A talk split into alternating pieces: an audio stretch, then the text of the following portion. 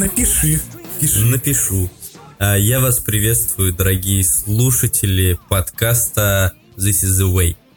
Этот эпизод будет разговорным с моим товарищем и другом Владиславом. Владислав, привет. Добрый вечер, господа.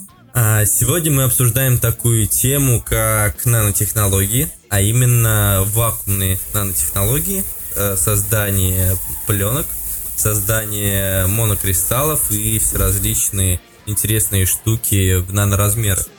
Так, первый вопрос к нашему товарищу Владиславу. Владислав, на кого ты учился и как так получилось, что ты все-таки попал не в художественную литературу какую-то, не в видеомейкеры, как сейчас это модно, а именно в вакуумную технику и технологии?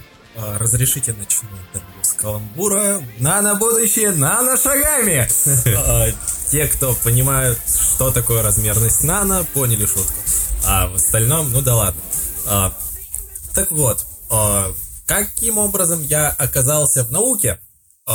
Примерно таким же, как и большинство студентов оказывается в университетах.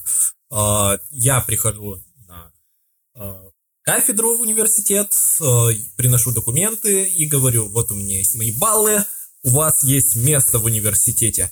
Куда можно?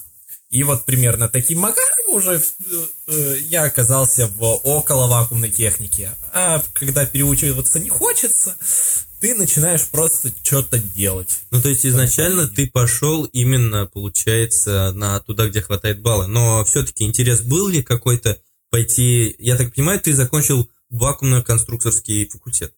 Ну, около того. Около Это того, называется да. вакуумная компрессорная техника mm-hmm. технологических установок. Mm-hmm. А, ну да. А, изначально у меня больше душа лежит компьютером, и я себя, с одной стороны, корю за то, что я не сдал экзамены по информатике, которые я спокойно мог сдать в одиннадцатом классе, но забоялся.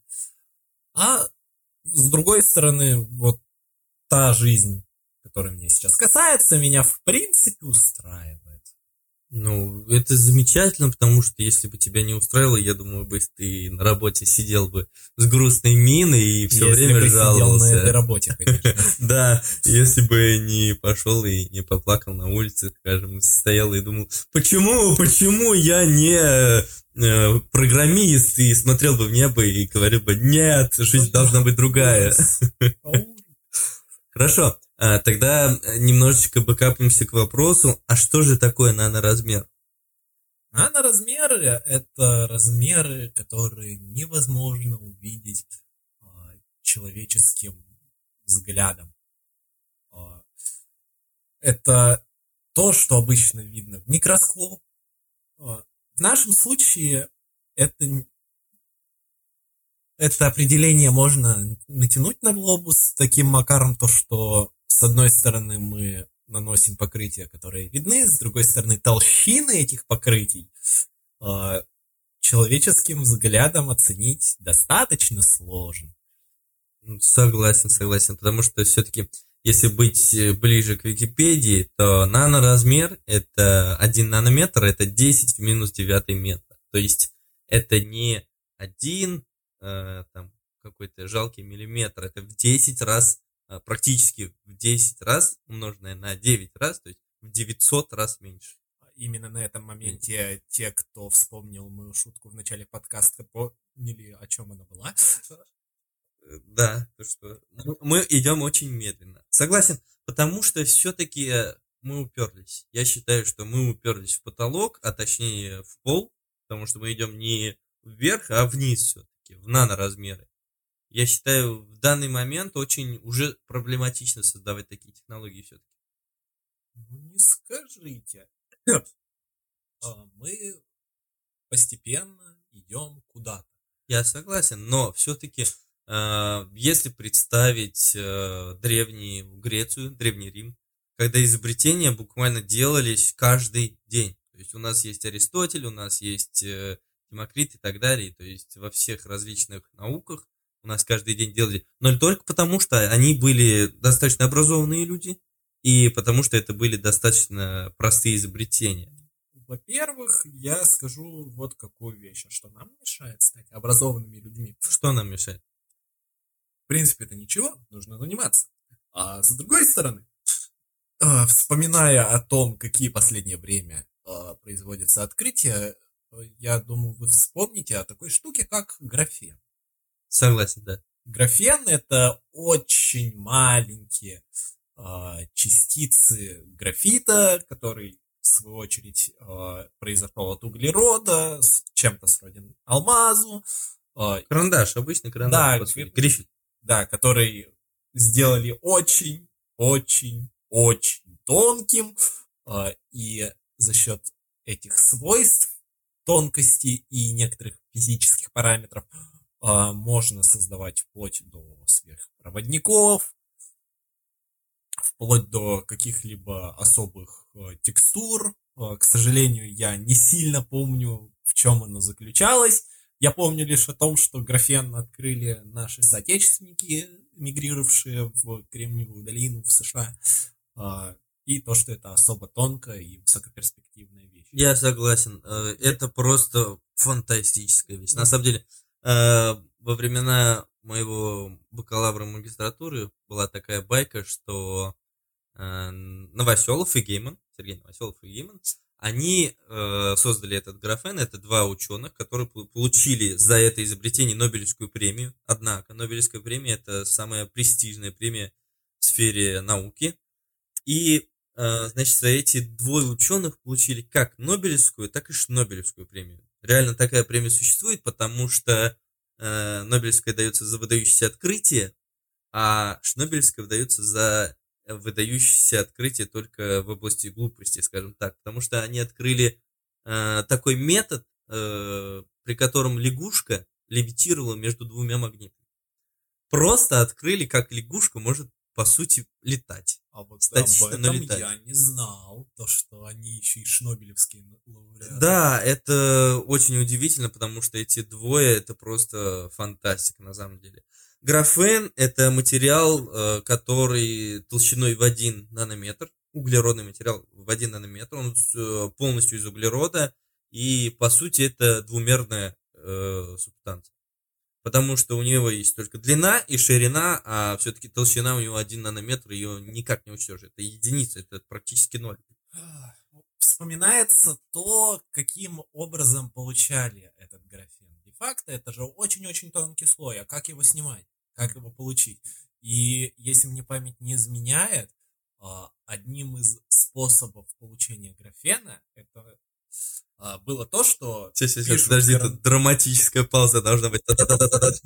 А, карандашом пишут по поверхности, хорошенько так и стирают карандаш о поверхность, стол, бумагу, а потом просто скотчем приклеивают к этому написанному графену и сдирают. И так по несколько десяток, сотен раз, э, получая какой-то небольшой тонкий слой того самого графита и графена ним. Ну, тут надо подза подзанудничать. Тут нельзя это так оставлять, потому что все-таки э, скотч имеет свойство клеить, а клей это, соответственно, все-таки полимер, который заберет с собой углерод. Он просто будет отклеивать, отклеивать. Да, да, байка изначально была такая, что они Э, в мусорке нашли э, скотч, на котором они, э, был нарисован графит, графитом, то есть а, а, был нарисован штрих, и они отдирали, отдирали, отдирали до тех пор, пока не получили графен. Но научно, конечно, это не, не обоснованно. Это байка, конечно, из разряда, что Менделеев во сне придумал свою таблицу, при которой Менделеев просто прикольнулся над журналистами, мол, как вы придумали вообще свою таблицу? Да, вы знаете, во сне приснился много лет трудов, чтобы потом сказать, да, во сне приснилось. Вы знаете, это вообще э, байка совсем неинтересная. Троллинг – это дело прекрасно. А, еще в школьные времена была такая байка, а, мол, не учи физику, и для тебя каждый день будет происходить что-то новое. А, это вот как раз можно сказать, попытаться натянуть на тех самых журналистов, вы сказали только что, то, что вы не знаете, как примерно все это делается, вы ну, и получаете, соответственно, э, такой же далекий от э, смысла и правды ответ. Да, я согласен. Если не знать мир, то каждый день инсайды жесткие идут. Ничего себе, вода может быть не только жидкой, но и твердой, и даже паром. Да, еще для некоторых открытие, что существует четвертое агрегатное состояние. Да, об этом будет э, предследующая часть, будет почти про пред это состояние, но следующая часть будет дальше. Итак, эм, вы закончили кафедру еще раз. Как далеко мы отошли Мы от немножечко, темы. немножечко так, но кафедру Да, где-то наполовину подкаста. А, Я закончил Казанский химико-технологический университет. В бытности он так назывался, нынче это Казанский национальный исследовательский технологический университет а, на кафедре вакуумной техники. Так, и вот самое важное в этом всем это кафедра вакуумной техники. И следующий вопрос: как создать вакуум? Откачать? Э, откачать так. Подойдет ли мне просто условно, если я закрою, закрою ведро, э, пос- поставлю от- э, туда компрессор, который будет откачивать, и закрою крышкой металлической. Получится ли у меня вакуум в таком случае? Да. Просто он будет, доста... не... он будет достаточно высокий. Ну, А, это ближе к форму вакуума, я так понимаю. А, смотри, а, у вакуума, а, давай определимся вот с чем. Что изначально подразумевает под собой вакуум? Вакуум это состояние атмосферы, когда давление ниже а, всеми принятого атмосферного. То бишь мы сейчас живем при давлении а, примерно 10 в 5 паскаль или Ну, одна атмосфера. 760-740, я вот точно не помню, как Мгм. говорят а, в прогнозах погоды, миллиметров ртутного столба, одна атмосфера, да. Мгм. И все, что ниже этой одной атмосферы, даже если ты совсем чуть-чуть откачал, а, это уже вакуум считается. Даже условно это будет очень далекий от смысла и логики пример, а, но существуют а, такие артефакты на теле влюбленных людей под названием засосы, которые каким образом образуются? Соприкасается тело с телом, точнее губы с условной частью тела, и ты, от- и ты откачиваешь а, вот этот вот промежуток между телом партнера и своими губами и создаешь там отрицательное давление. А, Тем самым э, э, вдавливается тело партнера, увеличивается э, какие э, давление по, по атмосфере идет меньше, получается. Раз, раз идет откачка, идет меньше, соответственно, у нас идет раздутие. Да. А, я думаю, многие видели видосы, когда девушку сажали в пакет и выкидывали на мусорку. Нет, девушку... Ну, Я не думаю, что стоит вспоминать такие вещи и пытаться их приплести как-то к. Нет, нет. Э, Когда девушку сажали в пакет, засовывали в него э, пылесос и откачивали воздух. Есть пакет полностью сжимал тело девушки, соответственно, атмосферное давление снаружи было больше, чем внутри, потому что воздух, который э, отвечал атмосферному давлению снаружи пакета, э, был, э, был больше, чем внутри, получается, пакет. Хорошо, и ты работал на установках, соответственно. А, Скажи нам, пожалуйста, э, как все-таки, какие стадии получения вакуума? Насколько я знаю, есть стадия форм вакуума и глубокого вакуума. Вообще, а, я изначально хотел об этом рассказать, но как-то перешел на засосы. А, Есть а, четыре, грубо говоря, как ты говоришь, стадии вакуума. А, Это низкий вакуум, средний вакуум, высокий и сверхвысокий. У нас идет это от обратной, от обратного, то есть низкий вакуум это вакуум, который ближе к атмосфере, вплоть до 10 примерно паскаль. А, Это примерно как пылесосом а, откачать. Да, Ага. даже может быть чутка поглубже. Мгм. А, Средний вакуум от а, 10 до 10 минус 3. Высокий вакуум от минус 3 до минус 5, минус 6 миллиметров э, ртутного столба. а, все, что ниже, чем минус седьмая, а, очень тяжело достижимо. Это сверхвысокий вакуум. А, я могу немножечко ошибаться в десятых на условно 1-2 порядка в а, первоначальных определениях. Ну, где-то примерно так. Тогда такой вопрос. Э, нам для процессов различных нужны э, различные степени давления, соответственно. Минус 10, минус 3 и так далее. Так вот, вопрос такой, зачем нам нужен сверхвысокий вакуум? Понятное дело, для чего низкий вакуум? Для откачки воздуха, для чистки камеры и так далее. Но сверхвысокий вакуум зачем он нужен? Давай начнем с того, вообще, в принципе, зачем нужен вакуум. Хорошо, зачем нам нужен вакуум? А, в вакууме мы избавляемся от одного из главных вредителей для процессов, это воздух.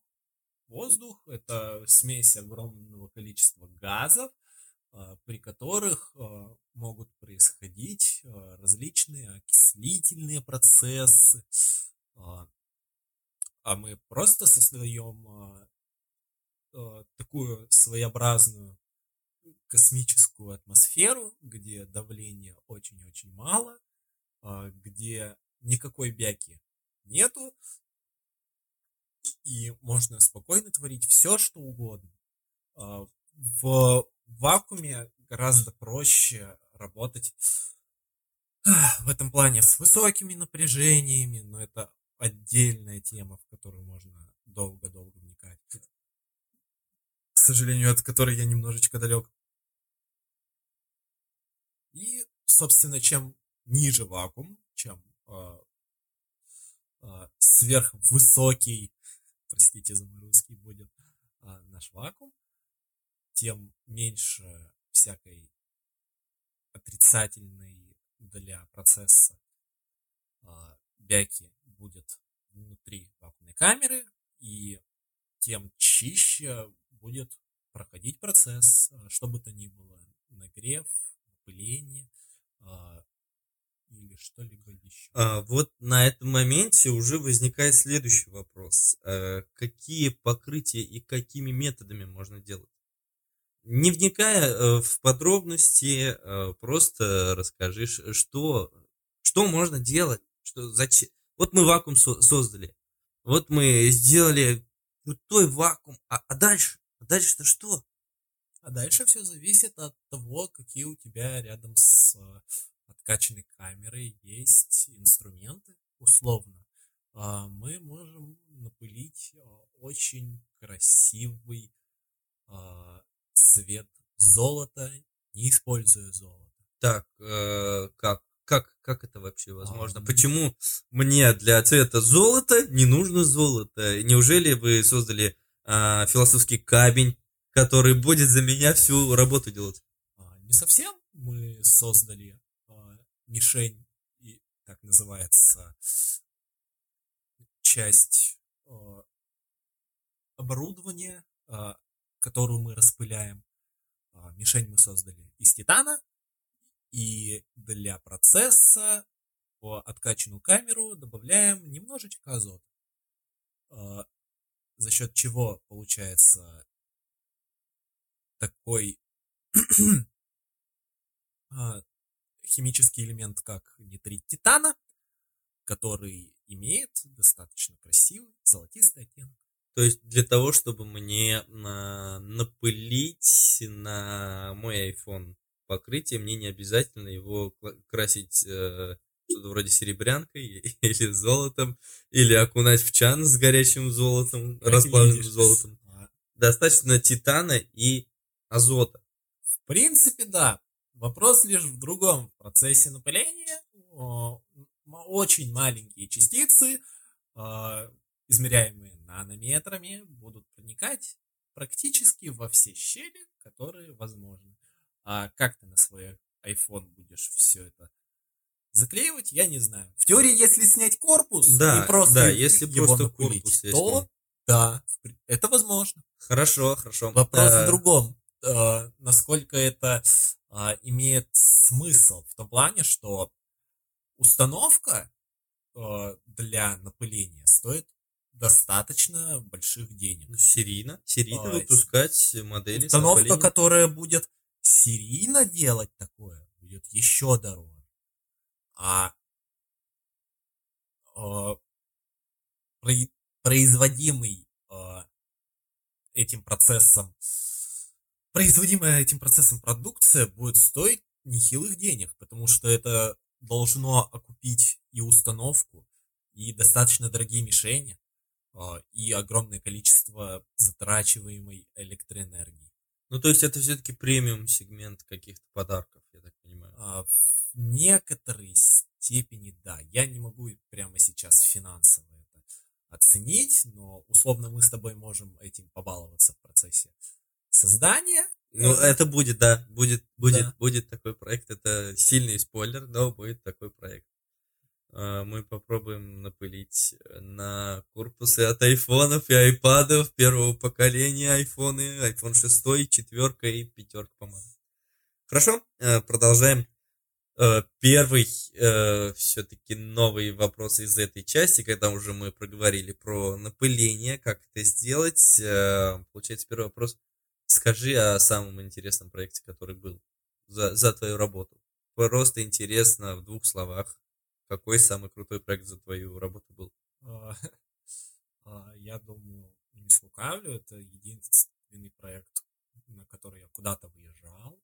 Но я не могу особо много об этом говорить, потому что этот проект был реализован в закрытом городе. Секретка. секретка. секретка. Но просто этот проект мне запомнился, то, что я был настолько сильно в него интегрирован, то, что ездил несколько раз в командировке на пусконаладку, знакомился с людьми, видел, что происходит, а, но немножечко я скован. А, Но де-факто это была установка для напыления особо ядовитых а, элементов на необычные формы подложек. Подложками мы именуем, собственно, Материал, на который изделие, на Да. которое будет Да. производиться. Э, Интересно, то есть сейчас мы э, при, приоткрыли гостайну.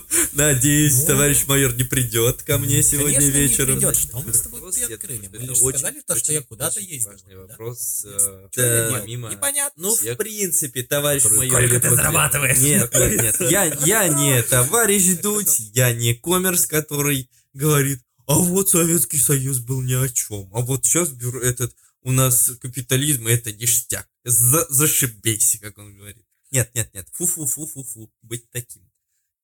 Кому, каждому свое, конечно, но все же. Пос- э, посоветовал ли ты слушателям обратить внимание на эту работу? И почему? все А, зависит от того, к чему ты более Только, только, только вкусовщина. Клевая работа или нет? Посоветовал бы или нет?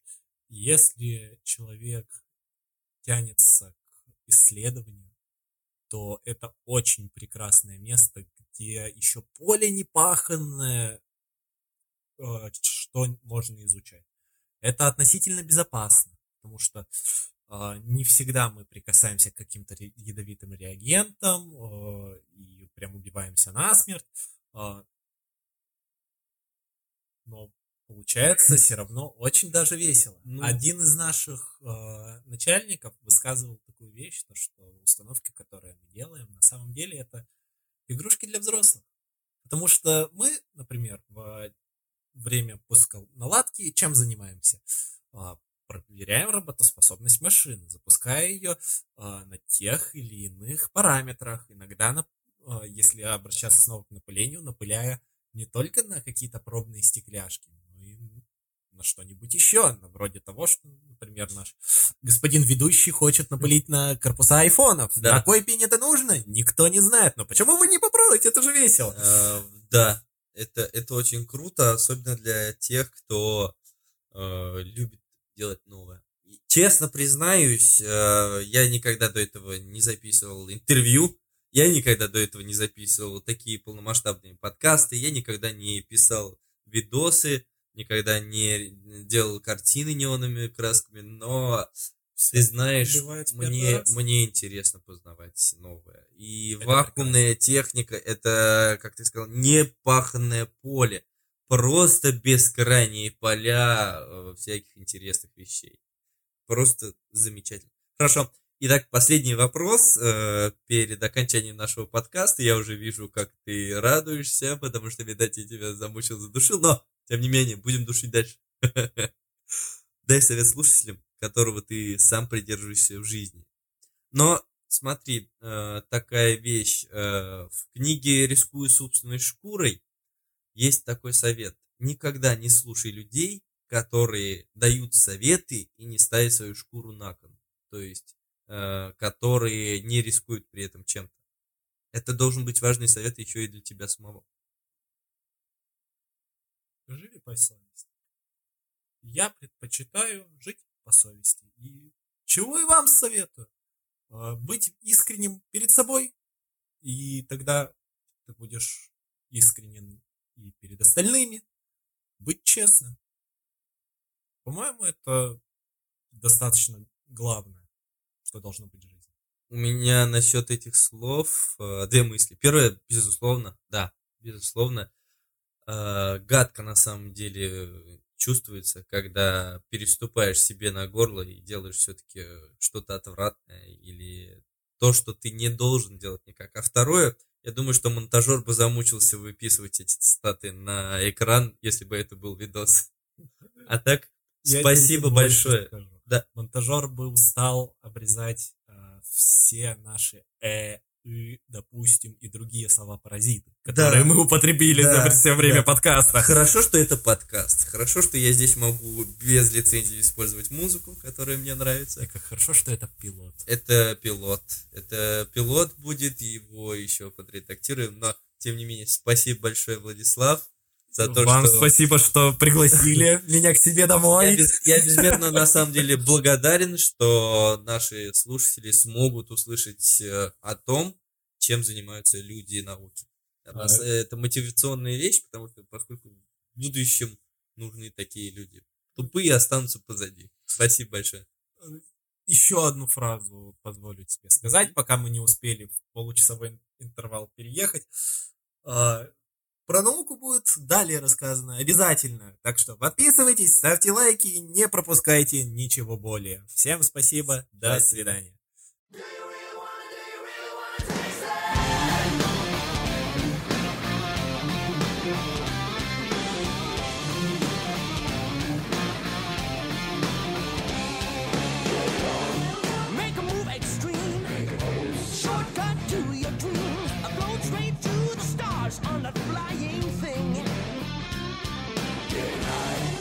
snow.